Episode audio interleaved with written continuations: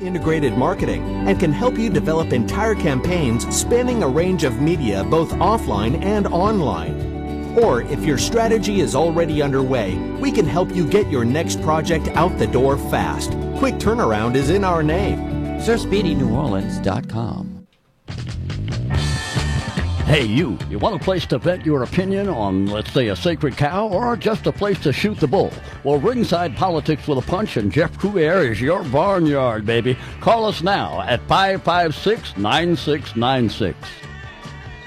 All right, let's talk about Texas, our neighbor, and uh, an effort there to uh, exit the union. Uh, there's a new book out called Texit and uh, why and how Texas will leave the Union. Uh, the author is uh, Daniel Miller, and uh, we're very pleased to have uh, Daniel with us here in the Ringside program. Uh, Daniel, how are you? Good morning. I'm doing great, Jeff. How are you today? Very good. thanks for being with us. So, the Lone Star State is, of course, a state with a lot of different competing political factions, and it's very interesting to, to follow Texas politics. How um, popular is your movement there to uh, exit the union? Well, uh, uh, look, Jeff, I'll tell you, it's one of the reasons that I wrote the book. Um, you know, there, there's there is this idea every time Texas pops up in the public consciousness uh, that it's suddenly this brand new thing. Uh, and and what we you know what what we've been experiencing here in Texas is something that's really vastly different.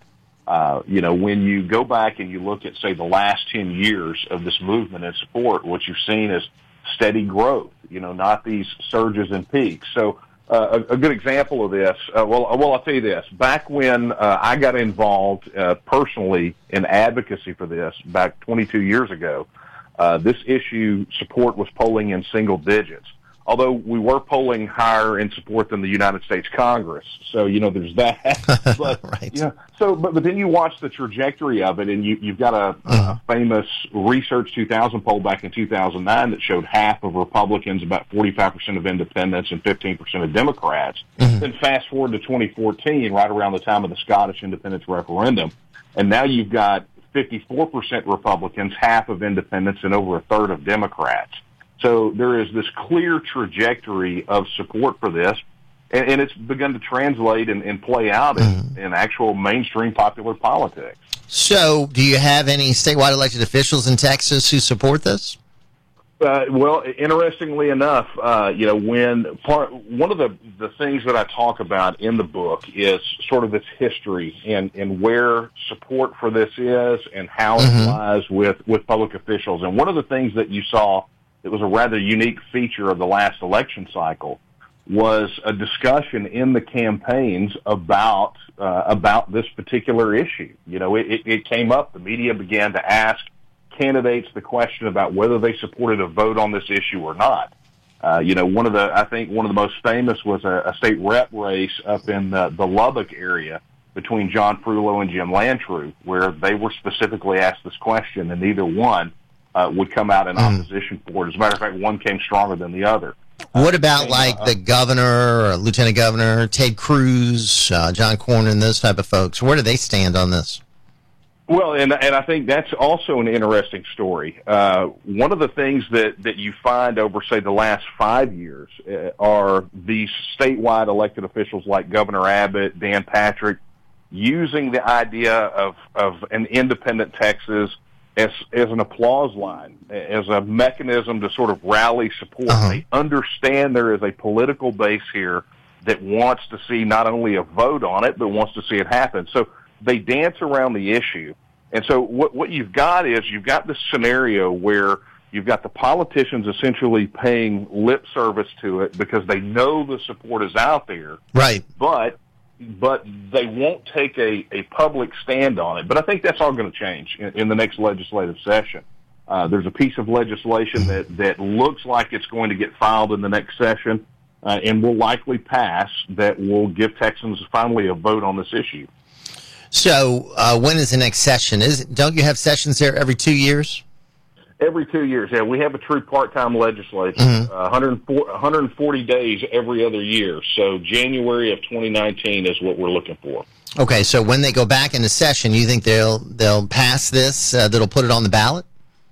Yeah, it, it was interesting. Uh, there is a the the piece of legislation that I actually uh, write about in the book was actually floated around in both the Texas House and Texas Senate in the last session, and we had several legislators that had some significant interest in filing it. I mean, they wanted to, but there were a, a couple of problems that they had. Strangely enough, not really germane to the, the referendum aspect of it, but primarily to limits that the bill would place on campaign finance specifically for this referendum. So uh, I believe we'll get all that hashed out between now and January.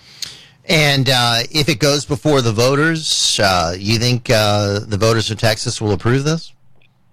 Yeah, what's uh, I'll tell you, even though the mainstream media uh, love to either ignore or denigrate this, mm-hmm the support level is there. And so for the last, since really 2014 when this began to be polled regularly, uh, one of the things that you see is that those who support typically by anywhere from four to six percentage points outnumber those who are firm that want to stay. You, we're dealing with about 12 to 16 points here of, of folks that are undecided, and that's going to be where the real battleground is. I mean, it's, right now, as it stands, we're almost at a majority of Texas voters mm-hmm.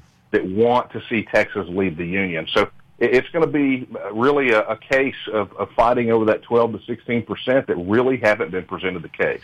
And if uh, Texas leaves the union, uh, Daniel Miller, author of Texit, do you think uh, the state, the new country, would be financially able to uh, handle its responsibilities? Uh, you think it could uh, do well on its own financially? Absolutely. Absolutely. I mean, the, the short answer is beyond a shadow of a doubt. I mean, Texas is, is well positioned. But look, I, I will tell you this, and this is something that, Jeff, I think your listeners need to understand. This book is not just about Texas. It's really about the right of self-government. Mm-hmm. And, and fu- fundamentally, how the federal government is failing to serve the needs of the individual states. And so, you know, this idea of, of folks asking, well, I don't know if my state could make it as an independent nation. I think it's important to understand that right now we're dealing with 195 recognized self-governing, sovereign, independent nation states around the world. And in almost every category, every single state of mm-hmm. the union, from smallest to largest, outranks all of those other states.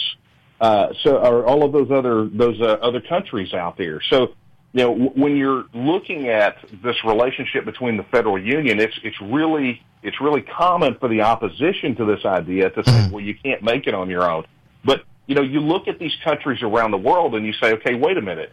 If those guys can make it, why can't we? If they can enjoy the right of self-government, mm-hmm. what is it about us that makes us less than those folks? Uh, we have a few minutes left. What's the main grievance uh, with uh, the United States of America that is sort of motivating this um, independence talk? Well, I'll tell you, uh, I've literally uh, connected with thousands of Texans over the last 22 years uh, on this issue, and and a lot of people come at it from a lot of different ways. There are a lot of grievances, but if I had to distill it down, it, it really boils down to this: Texans are sick and tired of living under 180,000 pages of federal laws, rules, and regulations administered by 440 separate agencies and two and a half million unelected bureaucrats. At the end of the day, people here in Texas believe that the best people to govern Texas are Texans. Mm-hmm. It seems like in recent years, though, there had been an effort to uh, change the demographics of Texas and uh, try to turn that state Democrat.